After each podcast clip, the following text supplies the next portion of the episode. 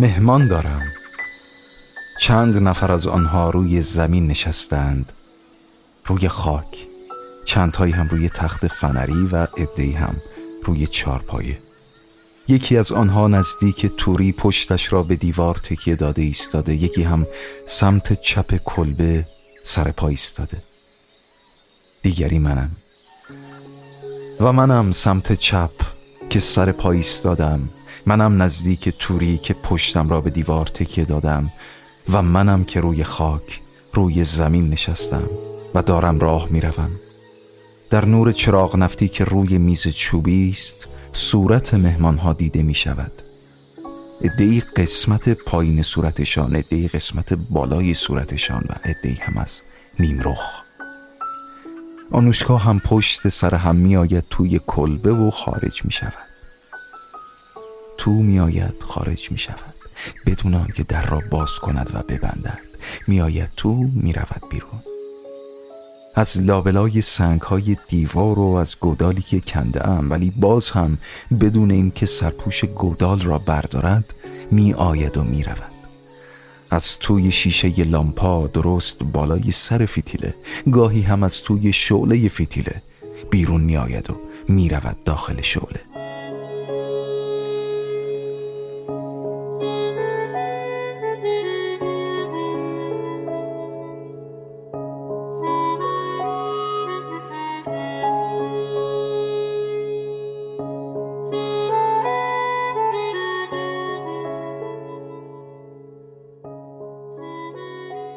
بین مهمان ها هستند افرادی که بیشتر از زندگیم دوستشان دارم و هستند کسانی که ازشان متنفرم ولی با آنها دشمن نیستم.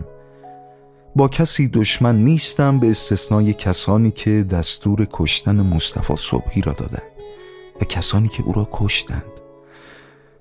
و یکی هم با طبقه استثمارگر دشمنم. البته نه تنها با استثمارگران کشور خودم بلکه با تمام طبقات استثمارگر روی زمین دشمنم. و همه را دوست دارم جز فاشیست ها و امپریالیست ها و زنی که لنین را زخمی کرد. یکی هم کلچاک یکی هم آن افسر چشمابی موبوری که پدرانشگاه را کشت. همه را دوست دارم جز سوسیال دموکرات های راست کنستانتین پادشاه یونان و لشکریان یونان که ازمیر را به آتش کشیدند و ناوگان دریایی نیروهای اطلافی فکر می کنم همش همین هاست. به جز اینها با کسی دشمنی و اداوت ندارم. اینها که شمردم آنها هم با من دشمنند. البته آنهایی که می‌دانند آدمی مثل من وجود دارد. مثلا در حال حاضر امپریالیسم از وجود من بیخبر است. اما هستند کسانی که بدون هیچ دلیل با من دشمنند. چطور؟ همینطوری. یا به قول آنوشگاه که اینطور.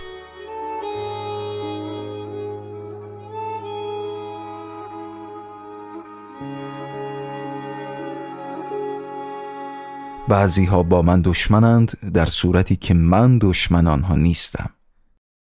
به راستی چیز غریبی است در حالی که میدانی یکی با تو دشمن است اما تو نسبت به او احساس دشمنی و کینه نمی کنی گاهی سعی داری به خودت تلقین کنی که من هم باید مقابله به مثل کنم ولی خیلی زود این احساس را فراموش می کنی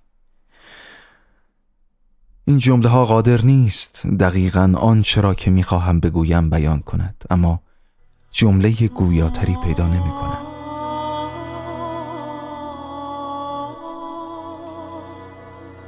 مهمان دارم.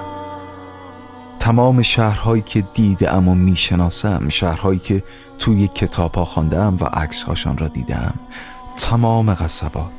راه های کوهستانی جنگل ها کوچه ها شب ها روز ها رودخانه ها با ماهیان رنگارنگش. ده کالامیش استانبول. خیابان سنگ فرش تورسکایا و قهوه خانه آنیالی این بلو. در آینه روبرویی به خودم نگاه می‌کنم. درست مثل روزی که به شهر ازمیر رفته و در آینه اتاق خانه شوهر خالم شکری بیک خودم را تماشا کردم. فقط با این تفاوت که الان سیبیل ندارم و سرم یک کلاه بزرگ نکتیز گذاشتم و موهایم از میان لاله های گوشم پایین رفته و ابروهایم پیوسته است. حاضرم تمام دنیا را بدهم که ده سال مسنتر به نظر برسم.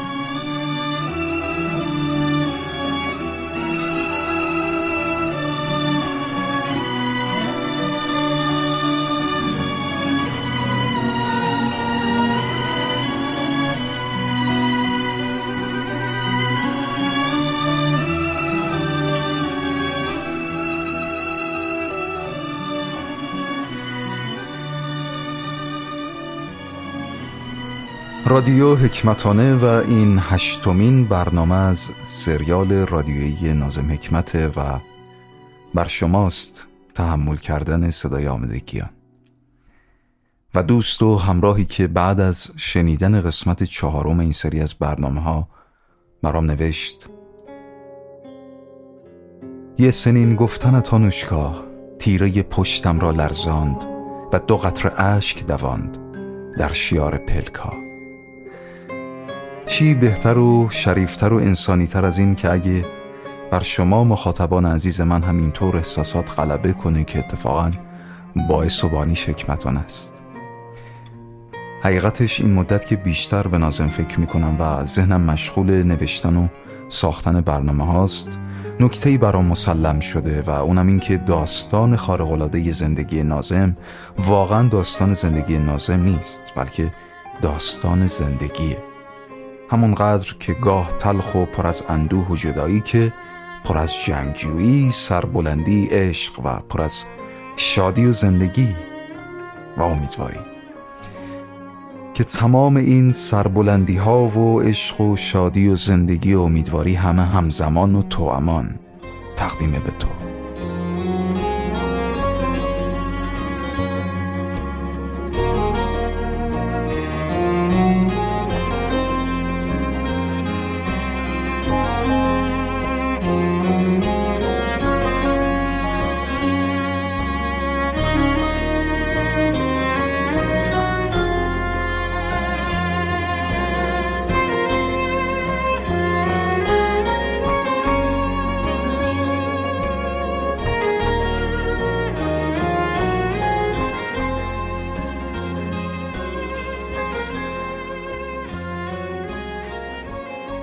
زندگی شوخی نیست.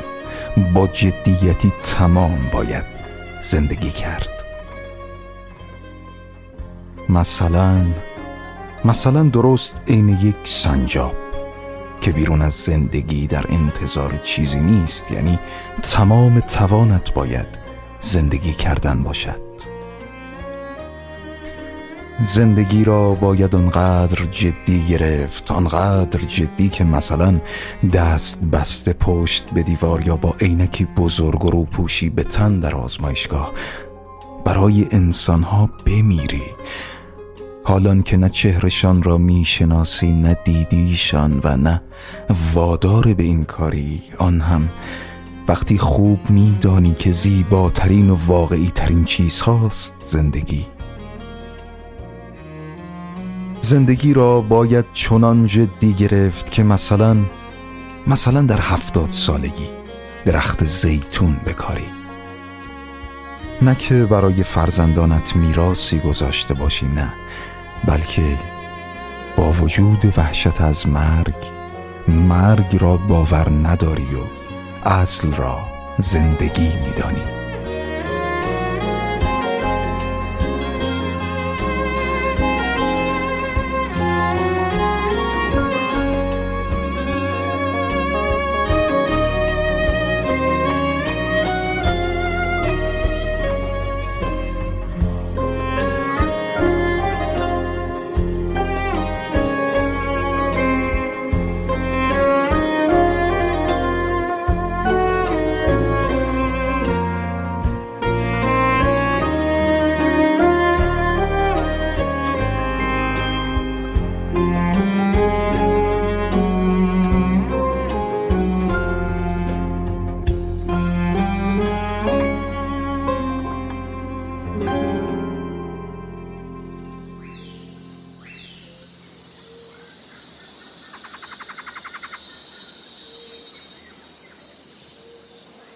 احمد باز هم کتاب شعر زیا را از اول تا آخر خواند. خدا می‌داند برای چندمین بار کف زمین آب ریخت و با گل شروع به ساختن مجسمه کرد. اول سر آنوشکا را ساخت اما نشد. یک گربه خواست بسازد اما نشد. بعد خواست شعری بنویسد اما نمی‌دانست چه بنویسد و چه شکلی بنویسد. در وزن عروزی امتحان کرد. نتوانست. مگه حتما باز تو وزن عروزی شعر گفت؟ اوزان هجایی را امتحان کرد. هفت به هفت. هماهنگ با به کدامین بندر روان است این کشتی یکصد بادبان؟ و شد جدایی شاخه است که تو تلخ ترین میوه آنی. با آنکه برای قافیه میوه کلی کلمه وجود داشت اما هیچ کدام از آنها برای ساختن دومین مصرع کمک نکرد. به آنوشکا گفته بودم که اگر روزی عاشق شوم هرگز شعر عاشقانه نخواهم گفت. اما حالا چطور بود که من به فکر شعر عاشقانه افتادم؟ کار این دنیای قهبه چرا می‌گویم قهبه؟ دنیا زیباست. چرا زیباست؟ کجای دنیا زیباست؟ برای چند درصد زیباست؟ برای اکثریت انسان ها که در میان بیعدالتی، گرسنگی، ستم و مرگ زندگی می کنند که گویی نه بیعدالتی هست نه گرسنگی و نه ظلم و کشتار و مرگ چند درصد از انسانها بر علیه بیعدالتی، گرسنگی، ستم و کشت و کشتار مبارزه می کنند اما من در انتظار لحظه ای نشستم که هار شوم و گلوله هفتیر اسماعیل کلکم را بکند. لعنت بر شیطان.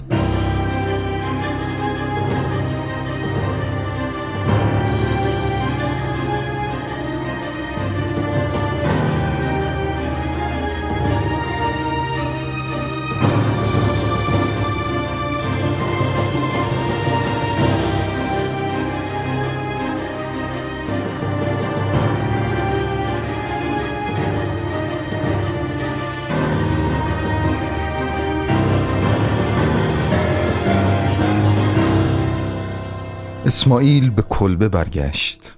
احمد چشمانش را به سقف دوخته و دراز کشیده. چطوری احمد؟ بدی نیستم. برات پیرامدین آوردم. کافئین و آزوتروپینم خریدم. گفتن موثره. اسماعیل گفتی داروها رو برای کی می‌خوام؟ نگران نشو واسه خودم. اینا رو بدون نسخه هم میدن. بنداز بالا بینم. یکی از این یکی هم از این و یکی هم از این. احمد قرص ها را خورد. اسماعیل گفت شنیدم دامادتون شکری بیک فرار کرده. نه بابا چی میگی؟ به خدا الان شنیدم. دو روز پیش انگار فرار کرده رفت اروپا. چرا اسماعیل؟ جریان چی بود؟ کسی نمی‌دونه احمد. میگن با انگلیس ها رابطه تجاری داشته و به اونا کمک می‌کرده. زنش خاله تو میشه دیگه. درسته؟ اینطور نیست؟ آره خالمه. میگن خالت در رو پلیس باز نمی‌کنه. ازشون اجازه تفتیش می‌خواد که پلیسا برگه نداشتن. بعد وقتی می‌خواستن زورکی وارد خونشن خالت میگه که از پنجره بهتون شلیک می‌کنم. برادر از این کار خالت خیلی کیف کردم. زنای فامیل مادریم همه اینطورن اسماعیل. منم مادرم وقتی آبستن بود پلیس مخفیای سلطان احمد به خونه ساحلی حمله کردن. پدر بزرگم گویا با دار و دسته ناملیک کمال از شعرهای آزادیخواه دوره عثمانی ارتباط داشت. گویا تو خونه یه مقدار کاغذ و شعر و دستنویس و از این جور چیزا بود. مادرم کاغذا رو می‌کنه تو شلیتش بعد برمیگرده تو رخت خوابش دراز می‌کشه. همین که پلیس مخفیا وارد اتاق میشن فریاد می‌زنه که گمشین بیرون بی شرما چطور به خودتون اجازه میدین که وارد اتاق خواب یه زن مسلمون شین؟ اگه همین الان گورتون رو گم نکنین میکشمتون. آخه قبلا تپانچه پدرم از کمد برداشته بود. اون تپانچه هنوزم مونده اسماعیل. یه شیشلول زنگ زده است به پدرم می‌گفتم که بابا اینو واسه چی نگر داشتی؟ می‌گفت برا ترسوندن دزدا. اسماعیل اونم مثل من تیراندازی بلد نیست. می‌دونی چرا از دزدا میترسه؟ چون یه روز توی مجله فرانسوی به اسم ایلاستراسیون یه عکس می‌بینه تو پاریس که دزدا نصف شب وارد آپارتمانی میشن و زن و شوهری که تو رخت خوابشون بودن و قیمه قیمه می‌کنن. ولی به حال اسماعیل مادرم جسورتر از پدرمه. پدرم ترسوه. اما احمد نمی‌داند که پدرش را برده بودند به اداره پلیس و کشیده بودند زیر اخیه که پسرت کجاست. و باز خبر ندارند که وقتی او را گرفتند زیر چک و لغت با آنکه می‌دانست احمد در ازمیر است باز هم بروز نداده بود.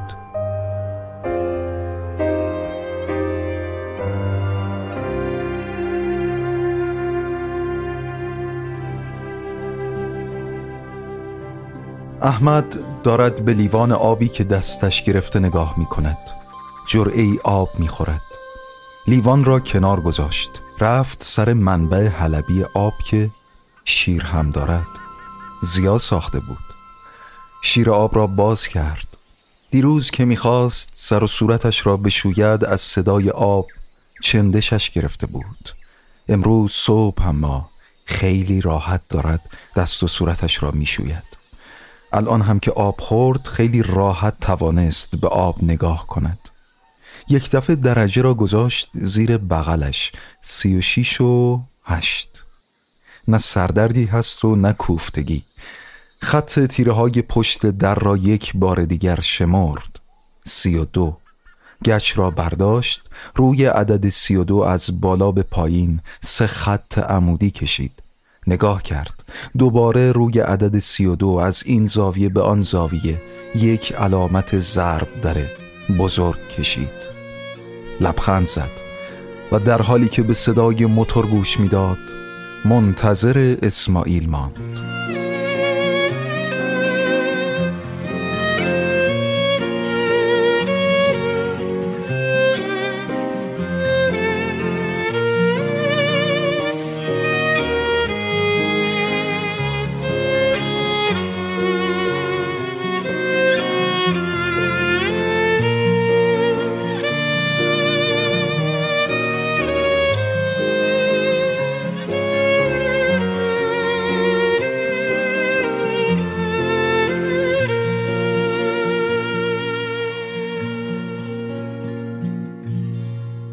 اما همینجا فعلا کمی از روزهای ازمیر فاصله بگیریم و به یکی از مهمترین زنان زندگی نازم و البته تاریخ مدرن فرهنگ و هنر ترکیه بپردازیم. جلیل خانم مادر نازم. خاطرتون باشه تو قسمت اول گفتیم که اجداد نازم از سمت مادر لهستانی و آلمانی بودن. اینکه جلیله چه سالی به دنیا آمد و چی شد مورد بحثمون نیست. مهم اینه که به لطف قرابت پدرش انور پاشا با دربار سلطان عثمانی مستقیما از نقاش ایتالیایی دربار فاستو زونارو نقاش رالیستی که بابت نقاشیهاش از زندگی دوران عثمانی شناخته شده است. مشق نقاشی می گرفت و تو این فضا تربیت شد. جلیله از اولین زنان نقاش تاریخ ترکیه است و مثل باقی نقاشای هم عصرش پورتره کار می‌کرد. البته بعدها هم تم قالب آثارش زنان برهنه بودن سال 1900 با پسر والی دولت عثمانی یعنی حکمت بیک پدر نازم ازدواج کرد. دو سال بعد از اون نازم به دنیا میاد. چند سال بعد صاحب پسری میشن به اسم ابراهیم علی که تو همون دوران کودکی ابراهیم علی فوت می‌کنه. بعد به حلب میرن. و نهایتا سامیه خواهر نازم اونجا به دنیا میاد و دوباره به استانبول برمیگردن. اما اختلافات جلیله و پدر نازم بعد از این سفره که بالا می‌گیره و آهنگ جدایی و طلاق در سر دارن.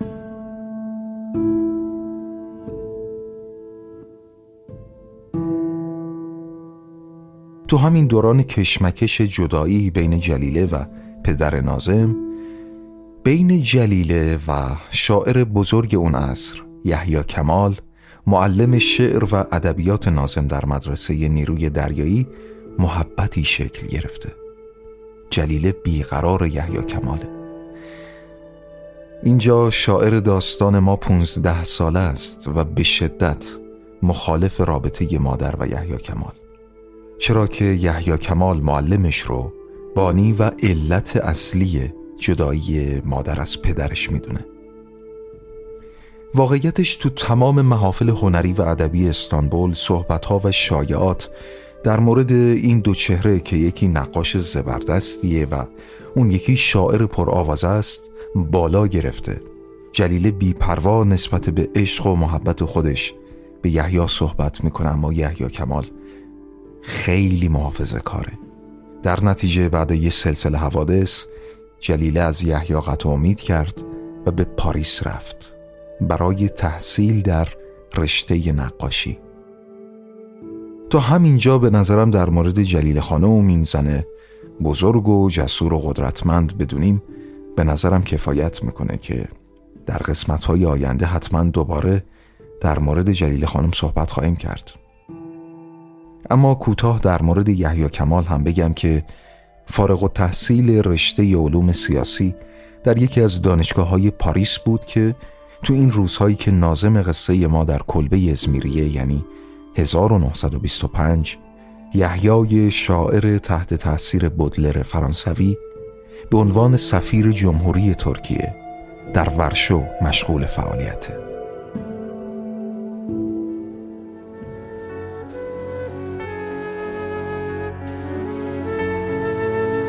Les chants des hommes sont plus beaux que même, plus lourds d'espoir, plus tristes, plus durables, plus que les hommes. J'ai aimé leurs chants, j'ai pu vivre sans les hommes, jamais sans les chants. Il m'est arrivé d'être infidèle à ma bien-aimée. Jamais au chant que j'ai chanté pour elle, jamais non plus les chants ne m'ont trompé. Quel que soit leur langage, j'ai toujours compris tous les chants. Rien en ce monde de tout ce que j'ai pu boire et manger, de tous les pays où j'ai voyagé, de tout ce que j'ai pu voir et entendre, de tout ce que j'ai pu toucher et comprendre. Rien, rien ne m'a jamais rendu aussi heureux que les chants, les chants des hommes.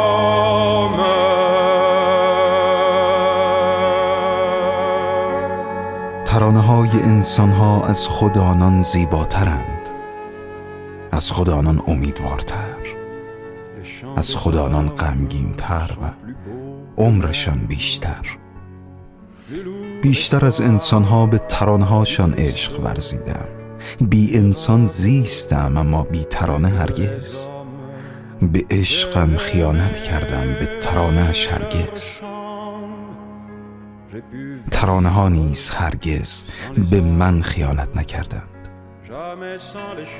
ترانه را به هر زبانی که خوانده می‌شد فهمیدم و در این دنیا آنچه خوردم و نوشیدم آنچه گشتم و جستم آنچه دیدم و شنیدم آنچه لمس کردم و فهمیدم هیچ کدام هیچ کدام مرا به قدر ترانه ها خوشبخت نکرد. اجرای ژاک برتین فرانسوی ترجمه رضا سید حسینی و سپتامبر 1960 ce que j'ai pu voir et entendre, de tout ce que j'ai pu toucher et comprendre. Rien, rien ne m'a jamais rendu aussi heureux que les chants, Les chants des hommes.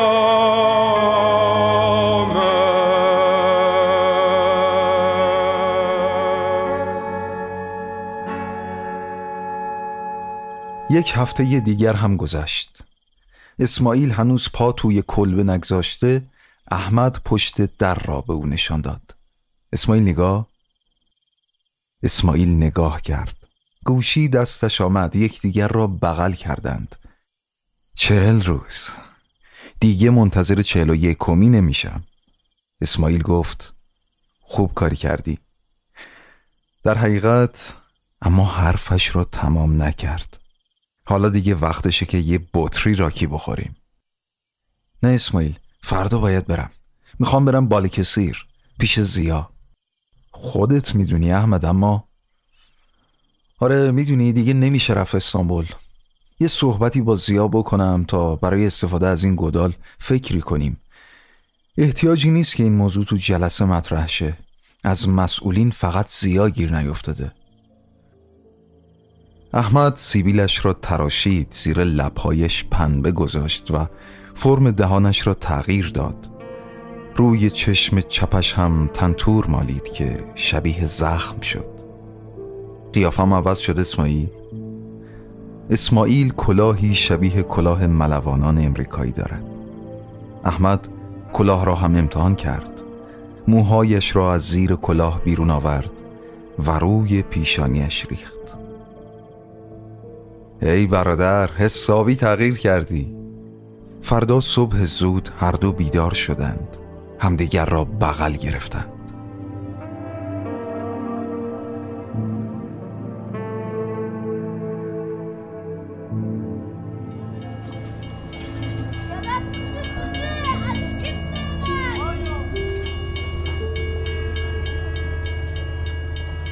احمد وقتی داشت توی ایستگاه سوار واگن درجه سه می شد چشمش به مردی افتاد که روی نیمکت انتظار نشسته و به نظر می آید افرادی را که سوار ترن می شوند زیر نظر دارد. اون یاروه رو می‌شناسم؟ شبیه همون یارویی نیست که همیشه جلوی دفتر روزنامه آیدن وای میستاد و رفت آمده رو زیر نظر داشت؟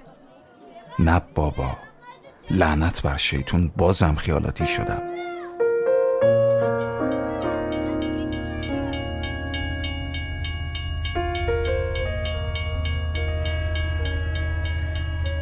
قطار به راه افتاد.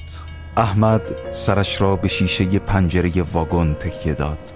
آنوشکا هم سرش را به شیشه پنجره واگن تکیه داده و داریم برمیگردیم به مسکو. دستش توی دست من است. جنگل ها می آیند و از مقابل من رد می شوند. هر دو ساکتیم. دستم را جوری توی دستش محکم گرفته که انگار می خواهم از واگن بیرون بپرم و فرار کنم.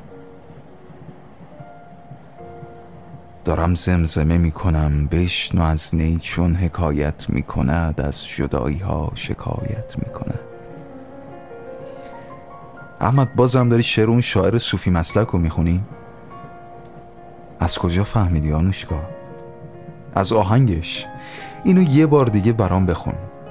ترکیشو بخون بعد روسیشو اما توی گوشم زمزمه کن. خواندم. خیلی غمگینه احمد. این چیزی که اسمش نیه رو تو قفقاز یا خاورمیانه میشه پیدا کرد. فکر می‌کنم به شانوشکا واسه چی می‌خوای؟ هیچی سعی می‌کنم یکیشو پیدا کنم. زدنشو که بلد نیستم اما دوست دارم به دیوار اتاقم یکیشو آویزون کنم.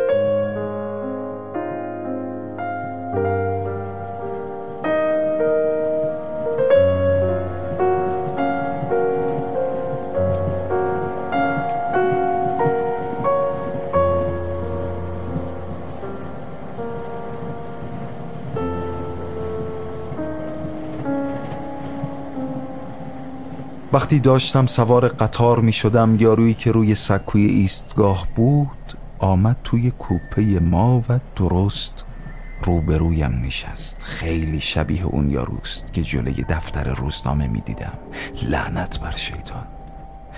زورکی می‌خواهد کاری کند که چشمم به چشمش نیفتد ای داد بیداد اگر تعقیبم کرده باشند در هر حال دستگیرم نمی کنند فقط سعی دارند بفهمند با چه کسی در ارتباطم.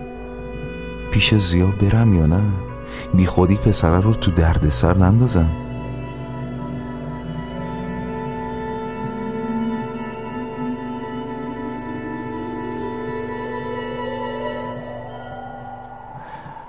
طرف بیرون رفت. داریم به یک ایستگاه نزدیک می‌شویم سرعت قطار کم می شود. از قرار یارو آن کسی که من فکر می کردم نبود. حالا هم لابد همینجا پیاده می شود. از پنجره نگاه کردم که ببینم آیا پیاده شد یا نه. موفق نشدم ببینم. اما اگر از در پشتی پیاده شود به تب پیاده شدنش را نخواهم دید.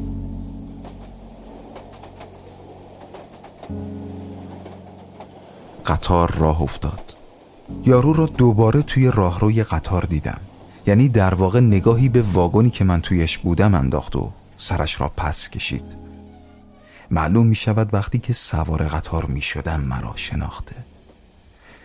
اما چطور می توانم بدون اینکه دیده شوم در یکی از ایستگاه های سر راه پیاده شوم؟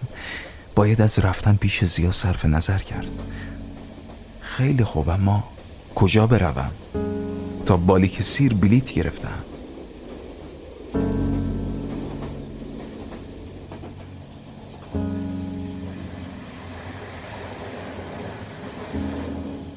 داریم به مسکو نزدیک می شویم آنوشکا می گوید کریم و ماروسا قرار تو ایستگاه منتظرمون باشن؟ ماروسا معشوقه کریم بود. جواب دادم اینطور گفتن آنوشکا گفت کریم آدم خیلی خوبیه. ببین هرچی تو حزبتون تعداد آدمایی مثل اون بیشتر باشه بهتر می‌تونین فعالیت کنین. از دامنه کوهی رد می‌شویم. یارو روی نیمکت روبروی من خوابیده. واقعا خوابیده یا دارد؟ به من کلک می‌زند.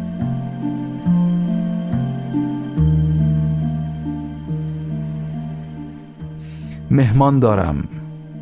آنوشکا اسماعیل نریمان ماروسا زیا و سیاو. نه کریم نمیآید. کریم مرده. در تیمارستان نمرد. حالش خوب شد بیرون آمد ولی از سل مرد. 1950 در ماییس. مهمانان من هم پیر نشدند. در همان سن و سالی هستند که در آخرین دیدارهامان داشتیم.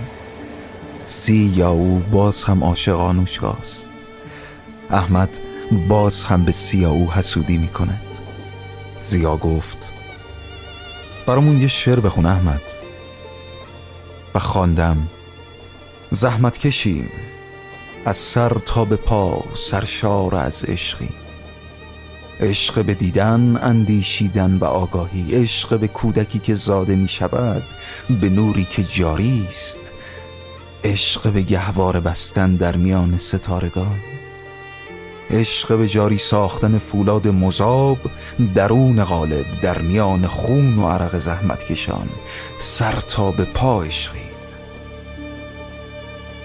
ترجمه روسی شعر را برای ماروسا و آنوشکا خواندم. اسماعیل سیگارش را با سیگار من آتش کرد و گفت خیلی قشنگ نوشتی احمد خیلی. بعد بلند شد پنجره را باز کرد و آفتاب توی کوپ آمد. آنوشکا با انگشتان سفید دست گوشتالودش دست احمد را گرفته و نریمان با صدای دورگش جمله شوهرش را تکرار می کند برادر زندگی زیباست. مهمان دارم. مهمانانم پیر نشدند. در همان سن و سالی هستند که در آخرین روزها دیده بودمشان. اما من پا به شست گذاشتم و پنجاه سال دیگر هم می توانم زندگی کنم.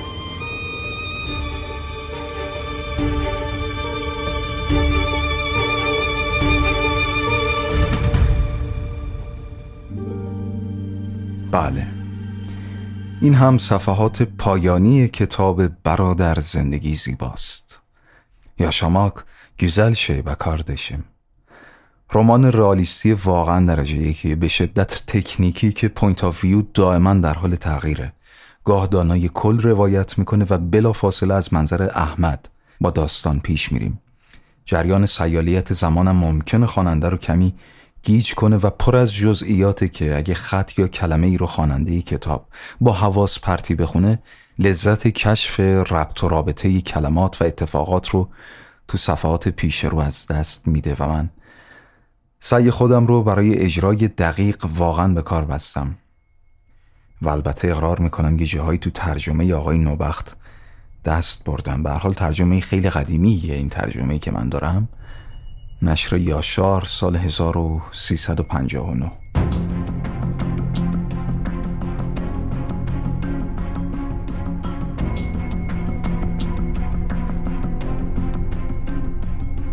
شنیدیم که نازم به سمت استانبول در حرکت از بختیاری شانس یا غذا.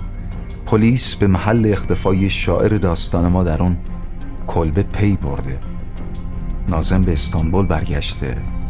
و دوستانش دستگیر میشن. البته به جز اسماعیل. جلیل خانم مادر نازم مدتیه که به استانبول برگشته. نازم به خونه مادر میره و از مادر می‌خواد چهرش رو گریم کنه. در حیبت و هیئت ماهیگیر استانبولی شهر و مادرش رو ترک می‌کنه و از طریق بوسفور با یه قایق موتوری به دریای سیاه و از اونجا مجددا به شوروی برمیگرده.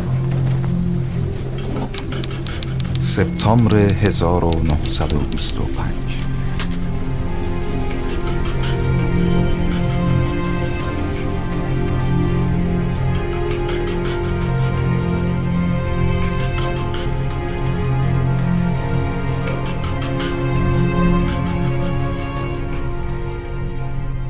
این که بر نازم شاعر داستان ما تو دومین سفرش به مسکو چه خواهد گذشت رو در برنامه های آینده دنبال کنید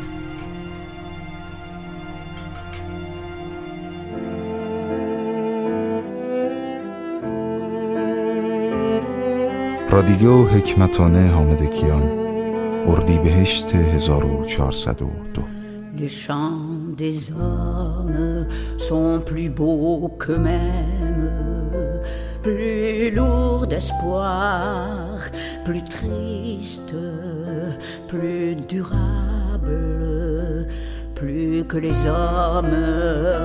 J'ai aimé leur chant, j'ai pu vivre sans les hommes, jamais sans les chants. Il m'est arrivé d'être infidèle